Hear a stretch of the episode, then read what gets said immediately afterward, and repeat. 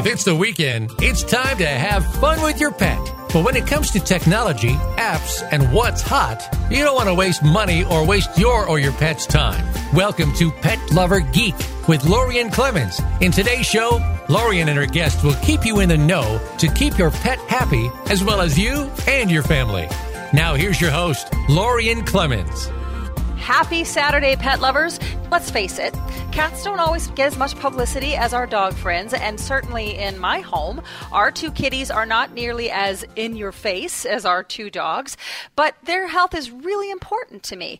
Um, but I don't always hear as much out there in uh, the media about what I should be doing for my cats, and I see all the time stuff for dogs. So I'm really excited that today we are going to put the focus fully on cats and dig down into some of the most cutting edge, important science that is out there to help us keep our cats healthy and happy. And I am so thrilled to have Dr. Kelly Diehl, the Science Communication Liaison from Morris Animal Foundation, here with us today to help us geek out on current feline science. Dr. Diehl, welcome to the show.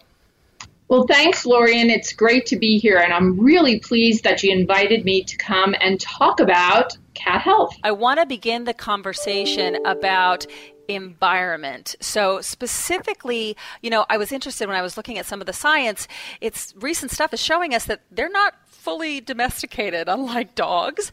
And so a, a lot of things that we set up for our cats, particularly our indoor cats, are not necessarily the best for their ongoing health. So I want to start with that first piece and and talk about that.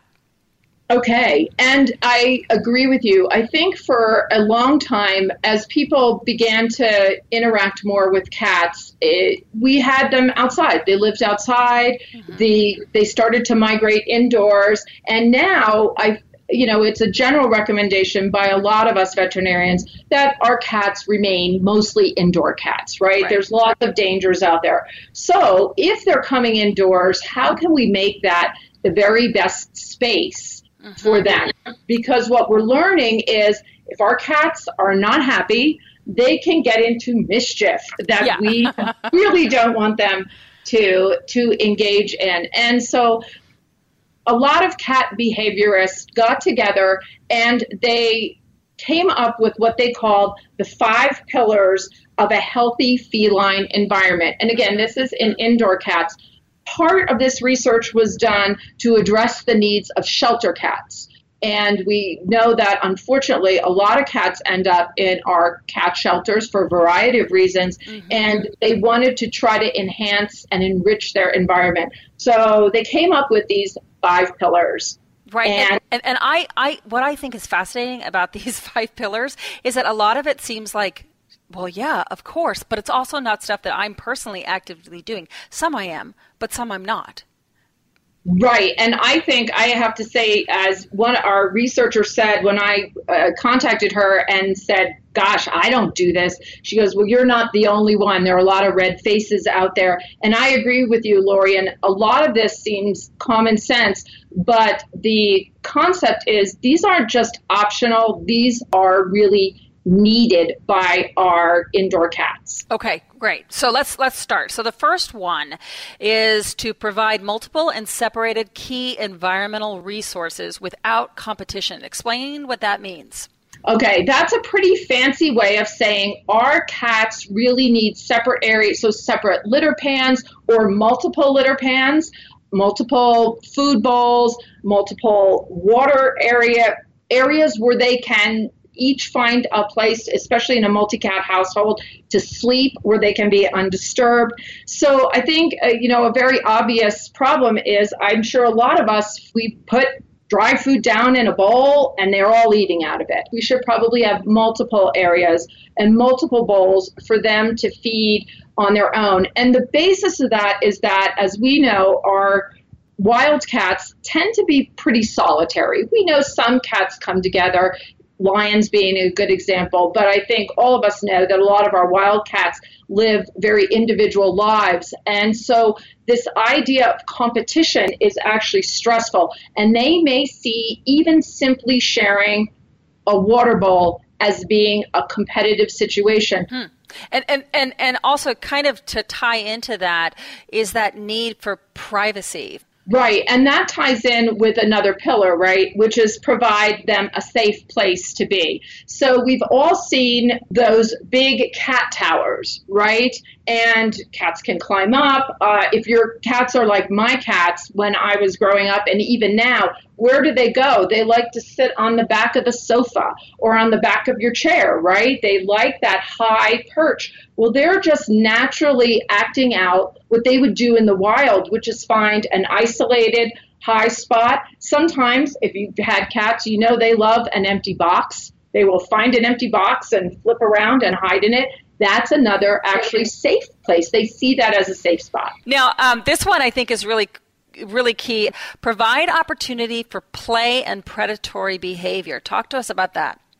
Right, and that's another one of the pillars. And I think it's one we neglect, particularly in our adult cats. I can tell you that I think we think of kittens, right, as being very active.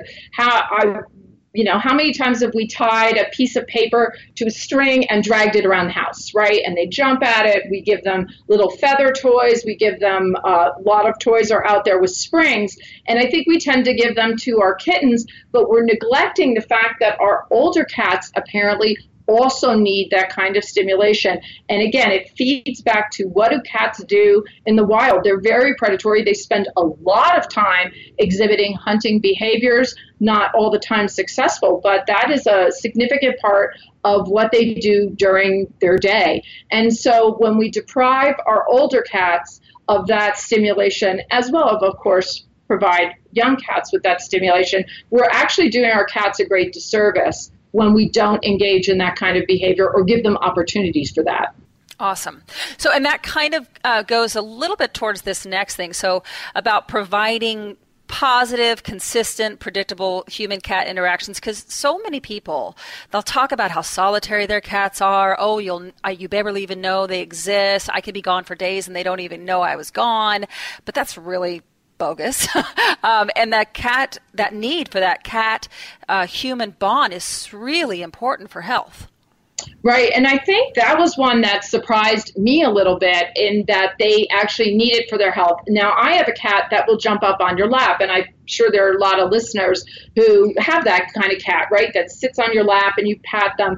Well, that's really, really important in again strengthening that bond between us and our cats. And again the idea is that you're trying to alleviate unwanted behaviors which can be for example a soiling behavior which in some cats is their way of trying to get your attention. Well that's not very productive way to get us to pay attention to them but it's sort of their cry for help. So again very productive interactions where you are holding them. Of course let them come to you. Don't force that interaction. But those are really important and should be every day.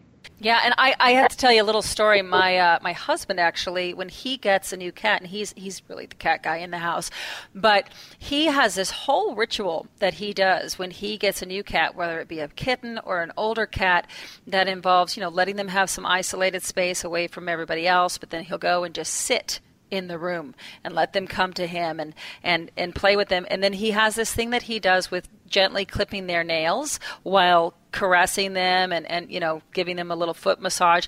And what happens is is that you'll get cats that will actually come to him and roll over on their backs and like put up their paws and be like hey can you clip my nails for me? And it's incredible because I've never seen it before that's really impressive because I think it that's an area a lot of cats resent. But I think your husband gives a very good example of how we can have very positive interactions, even with shy kitties. And we need to interact with them in their own space, but we can't ignore them and think, oh, well, they just don't want us around at all. Right. Yeah, right. totally. So the, the, now the last one, which is something that I went, oh, yeah, this this is one that made me go, oh darn it! I guess I do have to do this. Is to provide an environment that respects the important of a, importance of a cat's sense of smell, and this is really kind of critical because I have a lot of olfactory triggers myself, and that pet cat related odor that's always in the house it it really bugs me. So I have done a lot in the past you know to try to hide that smell or to get rid of that smell and it we saw it created huge behavior issues with uh, my husband's cats so talk a little bit about that Right. And I think we understand that cats are really olfactory, again, smell driven.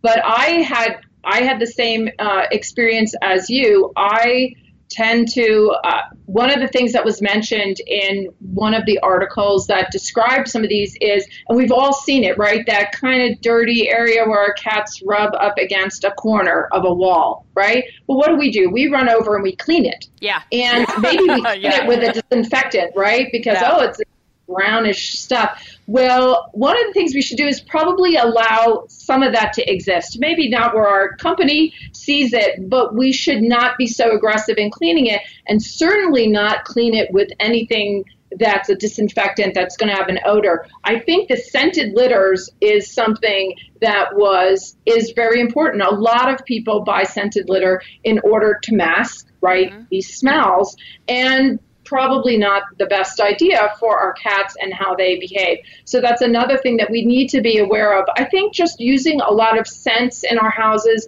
using a lot of cleaners that have a heavy scent, really disrupts them in their because they communicate with each other. They try to communicate with us that way. And we're just disrupting that whole environment all the time, every time we go and clean or we put a perfume in. And as you've experienced, and I can say not in my household, but my parents have a lot of cats, when they did that, then they got into more unwanted behaviors like spraying mm-hmm. or marking because it's like, okay, well, you're taking away these scents. I'm going to get, you know, up the ante a little bit on how I'm going to market. Some a commercial products, you know, there are pheromones you can plug into your wall that can help. We can't smell them, but the cats do, and sometimes that can help provide a, a better environment for them olfactory. But I think just being really aware about when we put our perfumes into their space, we're really disrupting them. So, if people wanted to find more information out about the five pillars and uh, all of that, where should they go? Um, a really good place is the, the American Association of Feline Practitioners. So, that's AAFP, and the International Society of Feline Medicine, ISFM. Their websites have these available to you, and they will also link you to some very extensive articles. Awesome. That is just awesome. Well, hang tight, my fellow pet lover geeks, because we are going to be back with more insight on Pet Lover Geek in just a moment.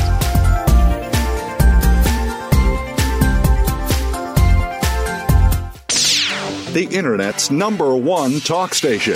Number one talk station. VoiceAmerica.com. Psych Up Live with host Dr. Suzanne Phillips is an insider's glimpse at a life from a psychological perspective. It's a look at what matters to us. Why do we laugh? How do we cope with stress? Are men and women really that different? What is it about our relationships? How are they formed? How they work out? And why they sometimes don't? Every week is something new to engage you. Psych Up Live is heard every Thursday at 2 p.m. Eastern Time, 11 a.m. Pacific Time on the Voice America Variety Channel. We'll turn up your perspective on life. Where can you learn about EasyWayPromotions.com's social media marketing, brand positioning, and more? Easy Talk Live. Where can you get tuned into celebrities in the business world? Easy Talk Live. Where can you learn about entrepreneurship? Easy Talk Live. Every week, host Eric Easy Zuli and his celebrity friends talk about global causes, offer tips and tricks that you can use right now on social media, and give you the chance to promote your projects on Easy Talk Live every Saturday at 1 p.m. Pacific Time, 4 p.m. p.m. Eastern Time on the Voice America Variety Channel. Ask the experts. Call toll free right now 1 866 472 5787 and ask our All Star team to answer your question. That's 1 866 472 5787. Thank you for calling. VoiceAmerica.com.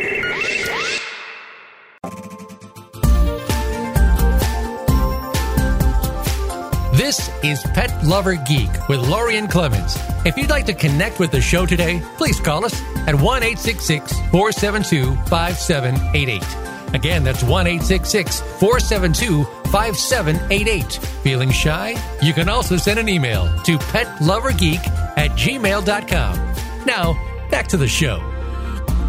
Welcome back to Pet Lover Geek pet lovers. Today we are going to the cats. Yep, today's show is all about the latest, greatest science and tech for kitties only.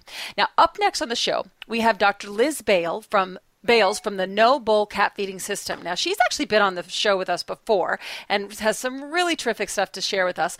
But I think what she is working on is so important. I've invited her to come back so we can get some more clarity about what she's doing and dig deeper into the No Bowl system and all the science that's behind it. So, welcome to the show, Pet, uh, Dr. Bales. Thank you so much for having me. It's great to be back. Okay, so let's start first with the science. Uh, we want to talk about, you know, what is the scientific research that's out there now? And it's relatively new scientific research that's out there now that says, oh, hey, haha, we've been feeding these indoor cats completely wrong. Tell us about well, that. I want to start with my journey. So I've been a vet for 17 years, and cats are really my incredible true love, and particularly my true love in veterinary medicine. So I sp- focused all of my uh, learning and extra learning around cats. And so many cats ended up in my office with the very same problems obesity, vomiting after eating, urinating outside the litter box, and behavior problems like aggression or being destructive or in the multi cat household, being aggressive with each other. Mm-hmm. But when I would examine these cats, they're healthy. So these problems were really a mystery to me. And it was 14 years into my veterinary career, just three years ago. I was at a feline internal medicine conference and we discussed every single one of these issues. And it turns out I was just like every other vet. These are the most common problems facing our cats. And with each one of these topics that we talked about over three days, eventually they all circled back to the very sim- same information. We've been ignoring something that even little kids know. Cats are predators. Mm-hmm. They need to enact their predatory instincts at mealtime. We even use the expression a game of cat and mouse, but we feed our cats from a bowl. And bowl feeding doesn't meet any of these needs, and the cats are acting out. They're trying to let us know in the only way that they know how that this isn't right for them. Mm-hmm. And then the lecturer asked us if we vets knew the number one cause of death for our cats. And so we all raised our hand and said the things that we think, like cancer or urinary disease. The answer is no. The number one cause of death for cats is behavior problems.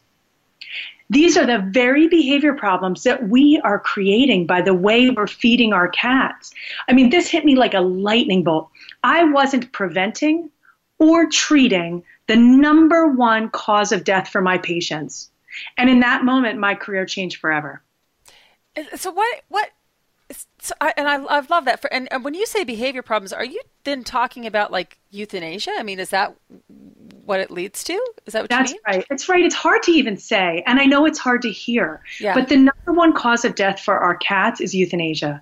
So we love them so much, and we want to do every single thing we can for them until, you know, your cat's peed on your husband's laundry for the tenth time in a month, mm-hmm. or you know, that your one cat is attacking the other or you know y- your cat is waking you up in the middle of, of the night four nights a week when you need to sleep to go to work and day after day these chronic behavior problems we just can't take it anymore. And the only reasonable solution to many of us is to take them back to the shelter. Mm-hmm. and unfortunately because of overcrowding they end up being euthanized. And in fact euthanasia is more than all infectious and non-infectious diseases combined. It's actually yeah. an epidemic it's an epidemic, and and it has been. It's just that the covers are off now. We're talking about it now, and we can really change these problems if we understand and meet the innate needs of our cats. And and let's not wait until it's a chronic problem. Right. The thing so exciting to me is we can get in front of this. We can actually prevent these problems by understanding the innate needs of a cat and meeting them in our home environment. There's never been a more exciting time to be a veterinarian or a cat owner.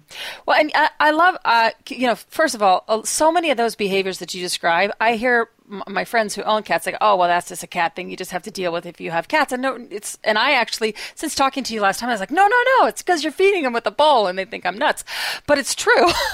and uh, I want you to talk a little bit about before we actually get into the no bowl system that you've created. I want to talk about the seeking circuit because I yep. think that that's key to people understanding the science behind why the bowl is bad. Yeah, and I want to say I, have sort of um, aggregated all this science, but this has been available in the veterinary literature for 20 years. And now we're sort of putting together the proof and connecting the dots of how it's causing these behavior problems. But we've known this for a long time. So in nature, cats spend about 80% of their waking hours seeking food. Mm. It's their built in physical exercise and their built in mental engagement. And it is what we call an innate drive. That prey drive is a really strong internal need. If you think about it, like uh, if you if you're locked inside in a snowstorm for a couple days, you get cabin fever. That strong need to get out and do something. Cats are compelled by that every single day to hunt. And so it basically, if they're awake, they're hunting, and they hunt their prey, catch their prey. Then, really unique to cats, they play with their prey before they kill and eat and then groom and sleep. And that's what we call the seeking circuit hunt, catch, play, eat, groom, sleep. And it goes on 24 hours a day. It's day and night. So for those people out there who have a cat that wakes them up in the middle of the night, and it turns out that's a dirty little secret for a lot of us. It's totally normal, right? Think your cat is hunting in the middle of the night. Mm-hmm. And since it doesn't have prey to hunt, it's hunting you. it's hunting your toes underneath the covers. It's hunting, or if you're my cat, it's hunting your face. Yeah. Yeah. So okay. So I would let's dig into No Bowl because there's a couple things of I, have got one now that that we're that we're we're weaning into our our cats' uh, lives now, and I love the fact that it's shaped like a mouse. Uh, but talk a little bit about the system itself and how it works and why it helps with this seeking circuit. So we dig back into all that science. It is not normal or healthy for a cat to eat a big meal from a bowl. Cats should be eating a minimum of five small meals a day. That seems shocking. It's so different than anything we've ever heard. But they need, if you think about it, they eat those little mice all throughout the day and night. And so their system is, is physiologically ready to get a little meal many times a day. In fact, the size of your cat's stomach is the size of a ping pong ball. And when you think about just, it's about a tablespoon and a half of food. So I designed the No Bowl feeding system to have a food safe, BPA free, plastic inner container that holds, uh, it can hold more, but it's designed as, uh, at optimum to hold about 1.6 tablespoons of dry food or treats. Mm. So you put that amount in all five at once. The kit has five mice in it. So you measure and fill the five mice at once, and then you hide them in different parts of your home. So now, instead of gorging from a bowl, your cat is engaging all of those innate instincts where they hunt, catch, and play with that small portion before eating that little perfect portion and then going on to either sleep or hunt again. Mm-hmm. Yeah, and what about people that, because there's a lot of people that use wet food for various reasons. Uh, what about people that use wet food? Does it work with that? So it's a great question, and I have not been able to design something where a cat can actually pick up and play with and throw around wet food in a way that anyone would want in their homes. uh, if you if you go online and look at the No Bowl feeding system, um, it is the size and shape of a mouse. So it re- and it has a fabric covering, so the cat can use its claws and teeth and carry it around like it would prey, do whatever it wants with it, just like it would prey. And I have not perfected that with wet food yet. So you can slightly reduce the wet food that you're feeding and feed the dry food or a treat that works with whatever you're feeding. In fact, you don't need more food in each feeder to make the difference. They just need that hunting opportunity mm-hmm. and to have the meal in conjunction with the hunt at least five times a day. So, for instance, if you're feeding three quarters of a can, you could back it off to half a can and put two or three pieces of kibble or one of your favorite treats in each of the five nobles and hide them. So now your cat is still getting the, the major part of its diet from the food that they're used to eating, but still unable to enact their predatory instincts naturally. Right, because it's the behavior that we're addressing with, with this feeding system. So it's, it is, it really is, but it's also exercise. I mean, you can't take your cat out for a walk. Right. Or, you know, you can, but probably it's not so easy and it's not enough. Uh, you, it's really that built in exercise and engaging that predatory instinct and portion control. It really fits all of the natural feeding behaviors, both physically and psychologically, of our cats. Now, I'm curious, are there other, because th- what I think is fascinating is this, this never occurred to me before, but it's like a duh moment for me. Are there other things that are out there, other behaviors and things like that with cats in particular, that when you look back at the science, you go, why are we doing it this way? That you would like to see a change or, or new products developing to better meet our, our cats' needs? You know, one of the, I'm so glad you asked because one of the the biggest behavior problems that ends cats up back in the shelter is urinating outside the litter box, mm-hmm. and um, I want people to understand this behavior. Uh, we take it personally. We think they're doing it um, either because they have a urinary tract infection or they're trying to spite us. Both of those are incorrect. Uh, the the likelihood of your cat having a bacterial urinary tract infection is it for most cats less than 3%. So it's possible. It certainly is possible. And for that reason, it's really good to go take your cat to the vet and get a medical clearance. But it's 70% chance that it is from the anxiety of not having a, a living environment that's conducive to its predatory needs. Mm-hmm. Isn't that amazing? Mm-hmm. For your readers out there that are interested in this, you can look up Pandora's syndrome, like Pandora's box. Mm-hmm. Um, and there's a researcher by the name of Tony Buffington who has spent his entire career trying to understand these things. And after 35 years, has come to the research conclusion that uh, an environment that's not conducive to a cat's predatory needs is the most likely cause of urinating outside the litter box. So we really need to think about this differently. They're not doing this because they're trying to spite us. Mm-hmm. They're doing this. It's actually really sad. They're doing this because they are so stressed by their environment that they're having an inflammatory reaction in their bladder that's causing them pain, discomfort, and, and often blood. Um, so, uh, you know, they're not doing, we need to help them mm-hmm. and learn about this and not take them back to the shelter or get mad at them. They're, they're just acting out in the only way that they know how. So, understanding the cat's innate needs and how we meet them in the home, I think, is the real medicine for the next decade. Fantastic. Good stuff. Thanks so much, Dr. Bales. As, as usual, really great stuff. Tell people really quickly where they can get the No Bowl system. So you can check us out at N-O-B-O-W-L-C-A-T dot. That's nobowlcat.com. Let's get rid of that bowl and start meeting our cat's real needs. Thank you so much for coming on the show. Stay tuned, folks. We've got more kitty-rific fun coming up next. Stay tuned. We'll be right back on Pet Lover Geek on Voice America's Variety Channel.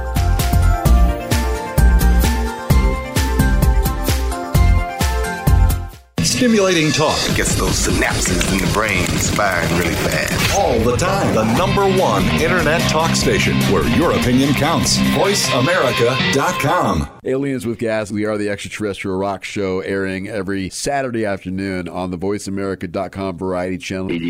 Whatever happens out and about, it kind of dictates our conversation. For sure. And we like to tie in a little bit of the past and obviously keep it real current. And real current was a couple nights ago right here in Phoenix, a phenomenon happened on Thursday night. Phenomenon. Do, do, do, do, do. Phenomenon. Do, do, do, do. Phenomenon. Do, do. All right, never mind. That's every Saturday right here on the Voice America Variety Channel. Where are you getting your advice on buying, selling, or maintaining your most important asset, your home? Is it from a reality show on cable TV, a comparison website, or are you just flying by the seat of your pants and gut instinct? Stop now before you make another move. Tune into Real Real Estate today with host and realtor Deb Tomorrow. You can't afford to play guesswork when it comes to your new or existing home. Listen every Tuesday at 3 p.m. Eastern Time, noon Pacific on Voice America Variety. Ask the experts. Call toll free right now 1 866 472 5787 and ask our All Star team to answer your question. That's 1 866 472 5787. Thank you for calling. VoiceAmerica.com.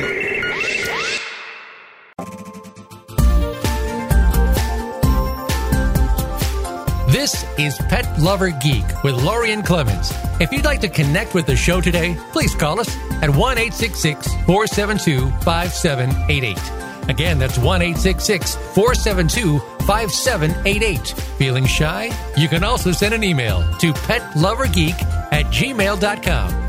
Now, back to the show. Welcome back with more Pet Lover Geek. Today is all about the kitties. A week a week ago, a few weeks ago actually, we had the chance to chat with Chief Veterinary Officer of Purina, Dr. Ken, Ken Venator. And we talked a lot about the incredible extensive research and advancements in dietary studies that they're doing over there at Purina. But frankly, the conversation was really canine heavy. We didn't really get to talk much much about what they're doing for cats. So we thought for today's show, it was only fair to invite Purina come to come back on the show, but this time we're going to dig into the work that they are doing on feline nutrition. So I'm really thrilled today to have Dr. Zara Boland with me. She's a research scientist and veterinarian at Purina, and she is going to talk about cats. Welcome to the show, Dr. Zara. Thank you, Lori, and it's lovely to have to be here. Thanks so much. Absolutely. Okay, so let's just dig on in because one of the big things that that I hear, especially from new pet parents, um, they're not really sure. You know, what's the difference? Why can't I just feed my dog and my cat the same thing? So, if you could talk a little bit about those basic nutritional needs from for cats and why they're so different than dogs. no worries. Yeah, the, the, the most common misperception is that cats are small dogs, but they're most definitely not. they're um, they're very very different species, and actually cats are obligate carnivores, which you hear a lot. But that does that that means that they have to eat meat, um, but it doesn't have to constitute their whole entire diet what's really um, differentiates them differentiates them from dogs is that they require more um, essential nutrients to be provided in their food than dogs do, and in fact, dogs require more than we do as humans. So we're the most simple simple species to feed, and it gets more complex as you as you ladder up through the species. With cats being one of the more complicated ones. Right. Um, yeah. My husband would say, "Right, just feed me pizza all the time, and I am I'm perfect." yeah. Might not be complete and balanced, which is what we try and aim for here at Purina. right, right. Okay, so you said something important because one of the other things that I hear a lot um, from cat parents um, and y- you know for di- various different reasons but they say hey cats are carnivores. There shouldn't be any grain or vegetable at all in their food. It should be just meat only. But uh, that's it, why is that um, that thinking maybe not um, correct well, fundamentally, grains, there's, there's a lot of good in grains, but if you take it right back to basics, then this is where dogs and cats actually have a similarity. Um, from a nutritional perspective, neither of them need to have carbohydrates in their diet. They can actually get the energy that they need um, from breaking down things like muscle and protein and fats in, in, in their own body. But because we don't want them to do that, that's why we provide carbohydrates. So carbohydrates in, in, are the simplest form of energy that we can give to the body. So cats are very, very, very well able to utilize carbohydrates to, to get energy from it. Um, and grains are a lovely form of complex carbohydrates. Well, one, I think one of the things that was explained to me by a, a, veterinary nutritionist when she was explaining about grains and vegetables for my dog was that if you look at what a wild dog would perhaps hunt in the woods and what they eat first from their prey, and their prey is usually a vegetarian prey, what they eat first is going to be the stuff that has the nutrients that they're getting uh, a lot of the vegetable from vegetable matter that these prey are eating. Is it something like that? Yeah, I mean cats when they when they so cats are cats are hunters. So in the wild they'll eat up to 10 to 20 mice a day. That's that's the reality. So every time they catch a mouse, they've got to work hard for it number 1. So they're expending a huge amount of of, of exercise and energy just finding the mouse. Um, then when they eat it, they eat the entire thing. So they don't just eat selectively the muscle meat. They eat the bones, they eat the the um, the tiny little stomach contents, they eat the liver, all the good the good organ meats. They eat every single part of it. And and just like um, you and I aren't made entirely of, of 100% protein and meat. We also have elements of our body that are that are fats and carbohydrates and minerals as well and vitamins. Got it. It. So that makes perfect sense to me. So I want to switch gears a little bit and talk specifically. I know we talked with Dr. Kurt about the incredible research uh, on lifespan and uh, that's being done with with dogs, but you guys also do a really incredible bunch of research with cats. So I'd love if you can talk about what Purina is doing that's been dedicated to studying cat nutrition. Well, we're, we're, we're constantly studying and evolving because we always want to find out more and how we can help to optimize um, their lives. And, and um, Purina ProPlan in particular have done a lot of research over the last nine years um, in cat nutrition specifically, looking at how we can extend their healthy lifespan. So we've actually just put, I don't know if you're aware or heard of the product Prime Plus, which is on the shelves now in, in nationwide in, in pet specialty retail stores. But that's and the results of a nine-year study that we did with 90 cats and we followed them from the ages of seven. They were all between the ages of seven and 17, and we divided them into three different groups to look at. Really, we were aiming to determine um, the effect of antioxidants and whether antioxidants would have an impact on health and longevity if we added it to the diet. And so we we took these two three groups of cats. We fed um, each of them were fed a complete and balanced food. Um, the one group one group that was our control group got that, that complete and balanced diet for the duration of the nine year study. The second group got the same, but they were supplemented with antioxidants. And then the third group got the same, but they were all supplemented with antioxidants and, and added extras um, like prebiotic fibers and omega three and six fatty acids in a, in a what we what we have as a proprietary blend. But the results of that nine year study were really, really significant. In fact, they're groundbreaking because what we discovered is that those cats that were fed that proprietary blend of nutrients lived on average up to a year longer than cats on either of the other groups, which is huge in itself. But on top of that, they, they had a healthy longevity and increased lifespan. So when we're looking at, at some of the signs of um, aging in cats, we notice that they lose body condition as they get older and they lose lean body mass. And they can also get a change in their skin thickness and skin elasticity. And so some of the really cool changes that these group these um, cats had in that group that were fed that new proprietary blend was that they maintained their lean body mass. They they had less of a loss. It's kind of a, a different, interesting concept to get your mind around, but they had less loss of muscle as they aged. They maintained their body condition better, and they also had better skin thickness. Um, which are huge, huge factors in quality of life in cats as they age. They also had a better um, digestive health because they we, we did studies to look at what was coming out the other end, um, and we looked at the microflora, the bacteria in the gut. And again, those cats that were fed that proprietary blend had a much better balance and a significant difference, in fact, um, on a scientific level in the bacteria in their gut, with a predominance of good bacteria over the pathogenic Clostridial bacteria. So is the, the, the third group, the one that you're talking about, that had the proprietary oh, my mouse not working, proprietary blend. Um, the, the, the differences were from both the control group and the second group? No, the differences were between um, that third group, and well, yeah, we compared all three, of course, across the board. But the most significant differences were between the control group and the third group. So when you when you look at then the differences between the second group and the third group, uh, were there obviously they were better with the third group, um, but how much of a difference was it? I, and the reason I'm asking is because when I hear something from a consumer standpoint, I hear proprietary blend that says to me, yeah. oh, it's only going to be ever used by Purina, so my cat's not going to benefit unless I choose Purina, which of course, obviously, you want them to do. But I'm just curious, like how how big of a difference was there between those two groups?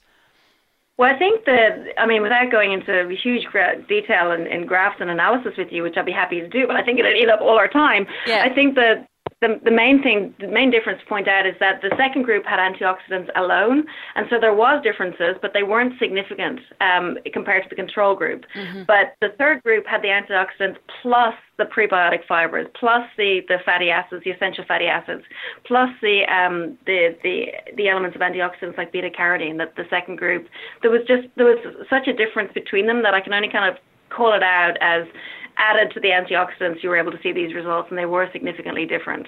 Well, it's exciting because anything that's going to not only prolong our kitties' lives but also make them healthier is, is awesome, really exciting.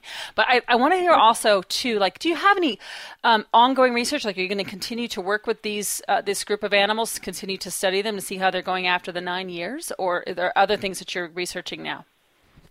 Oh, we're we're constantly researching. I mean, that's the great thing about working here is that we're we're always looking and evolving and seeing what what we can do better um, to optimize pet health in, in pets and in dogs.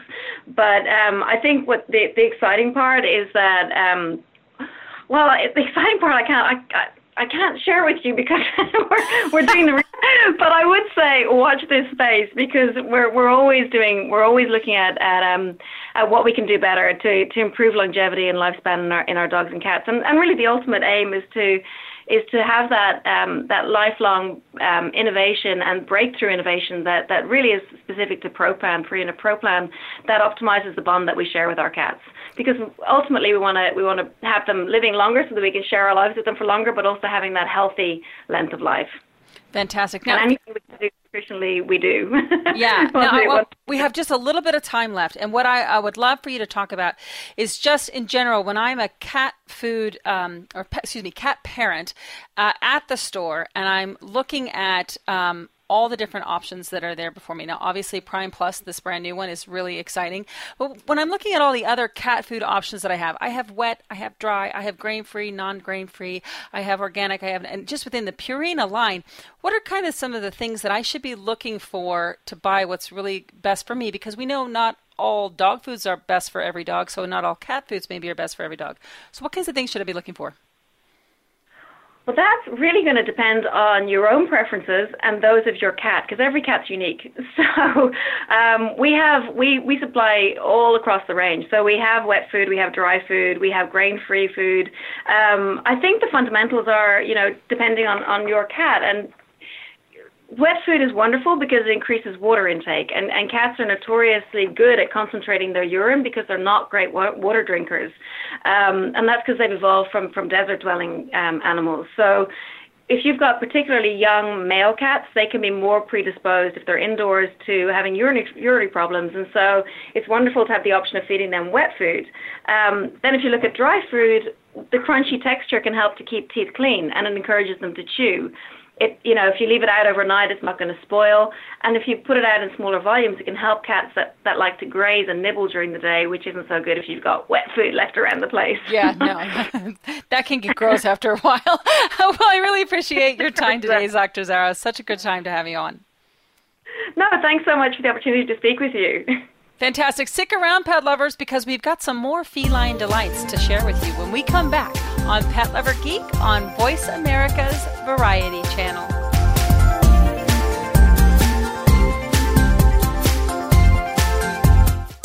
Streaming live, the leader in Internet talk radio, voiceamerica.com.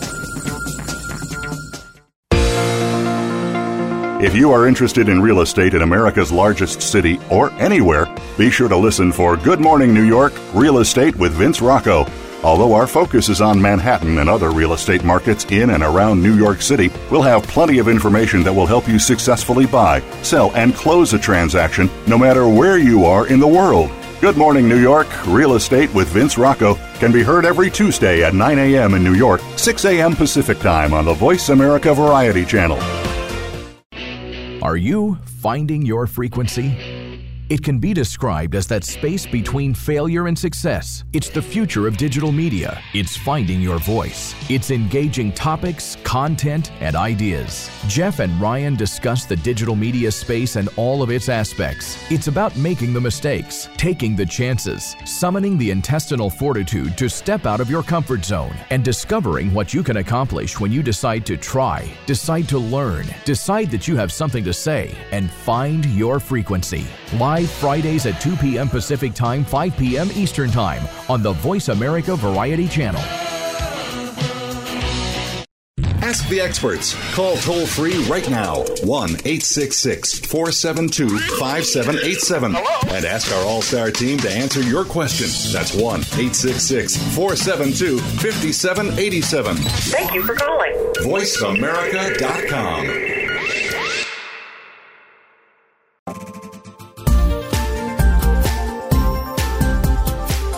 This is Pet Lover Geek with Lorien Clemens.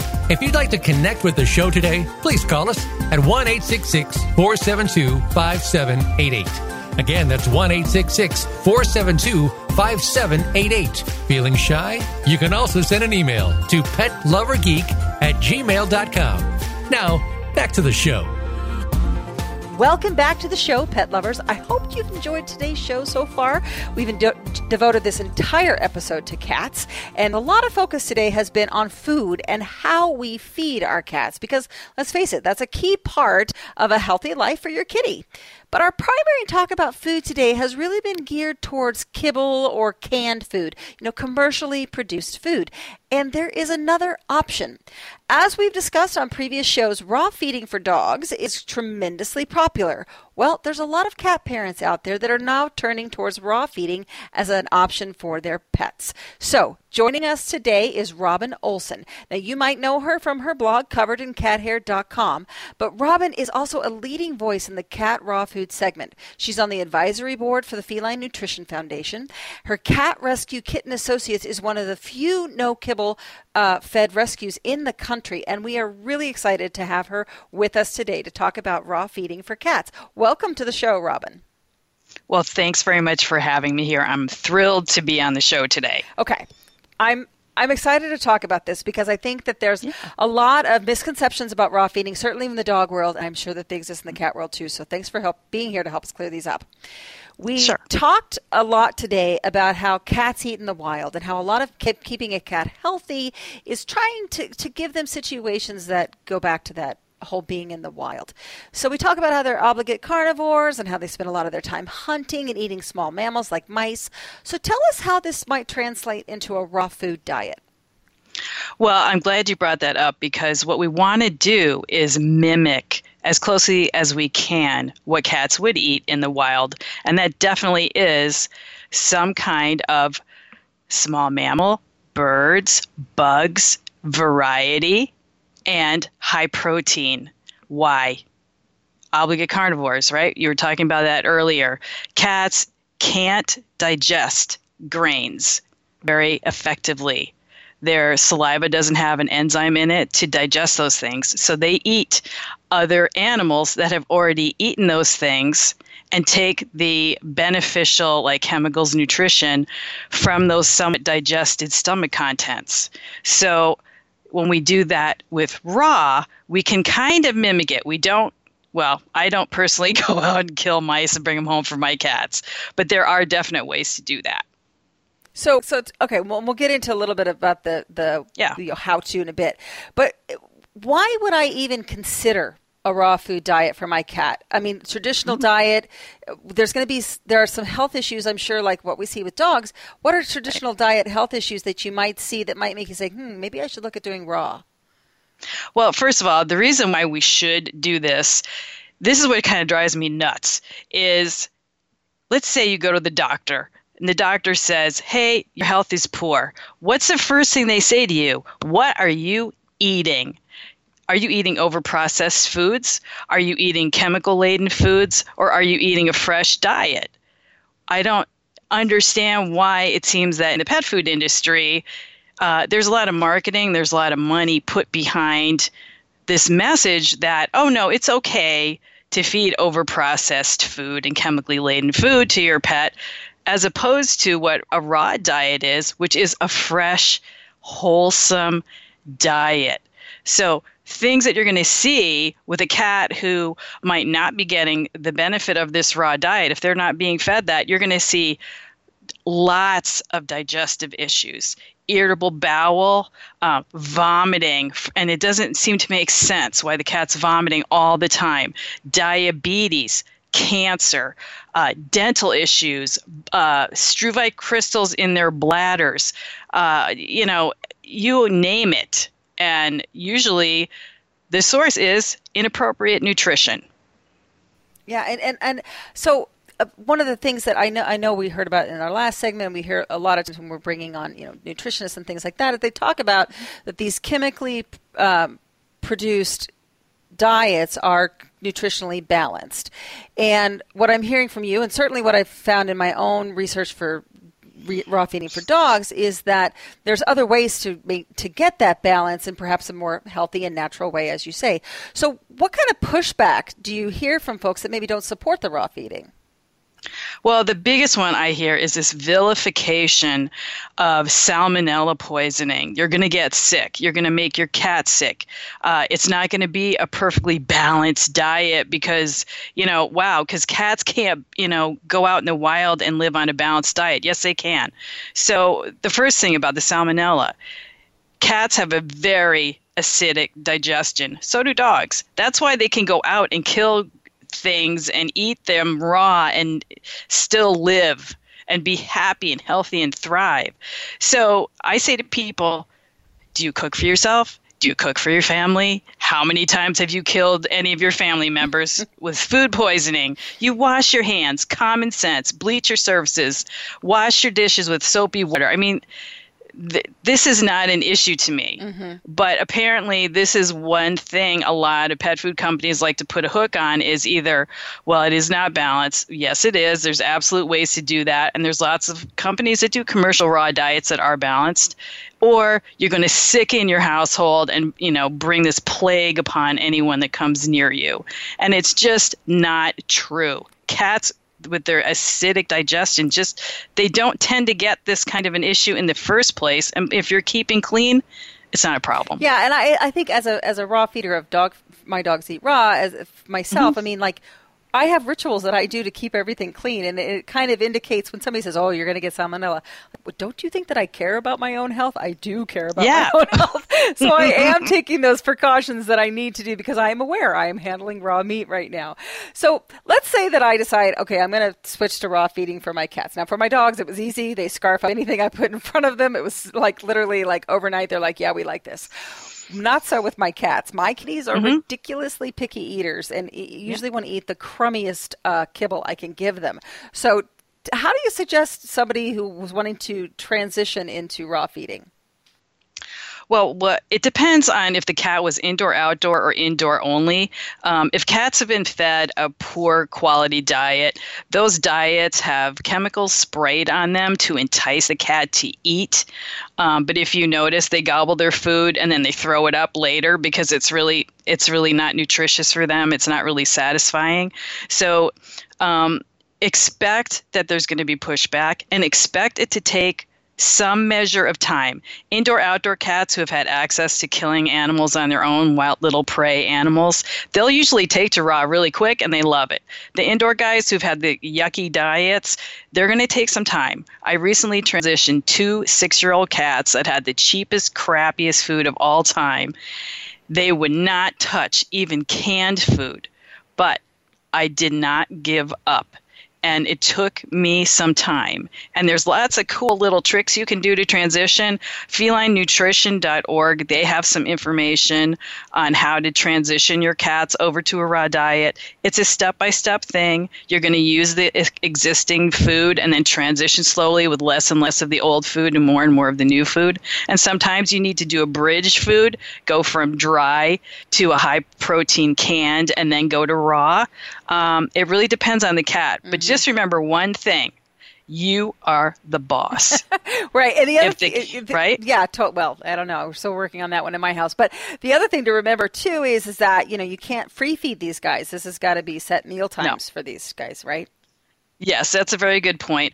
You know, and also a set meal time, two to three meals a day, depending on the age of your cat and their health, is a great way to bond with your cat because now your cat isn't just seeing this magic bowl of food that's always there Yeah, forever. totally. They see you as bringing them the food, providing them with the food, and that's a beautiful bonding thing to have with your cat. And also, it's important for you to know is my cat eating their food? Right.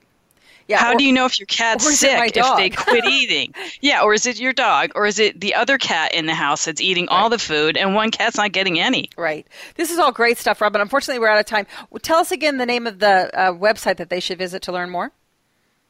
Well, they can always come to kittenassociates.org or they can go to feline-nutrition.org or catinfo.org are both really excellent sources for uh, raw feeding cats. Fantastic. Thank you so much for joining us today, Robin. You're welcome. Thanks for having me. That's all we have time for today, pet lovers. I want to thank all of my guests for their great insights on our cats and how to give them a healthy, fulfilled life. It's been great stuff. Make sure you tune in next week because we are going to go green and we're going to learn about some wonderfully innovative products that are out there that are earth friendly and fabulous for your pets. That's what's next week on Pet Lover Geek on Voice America's Variety Channel.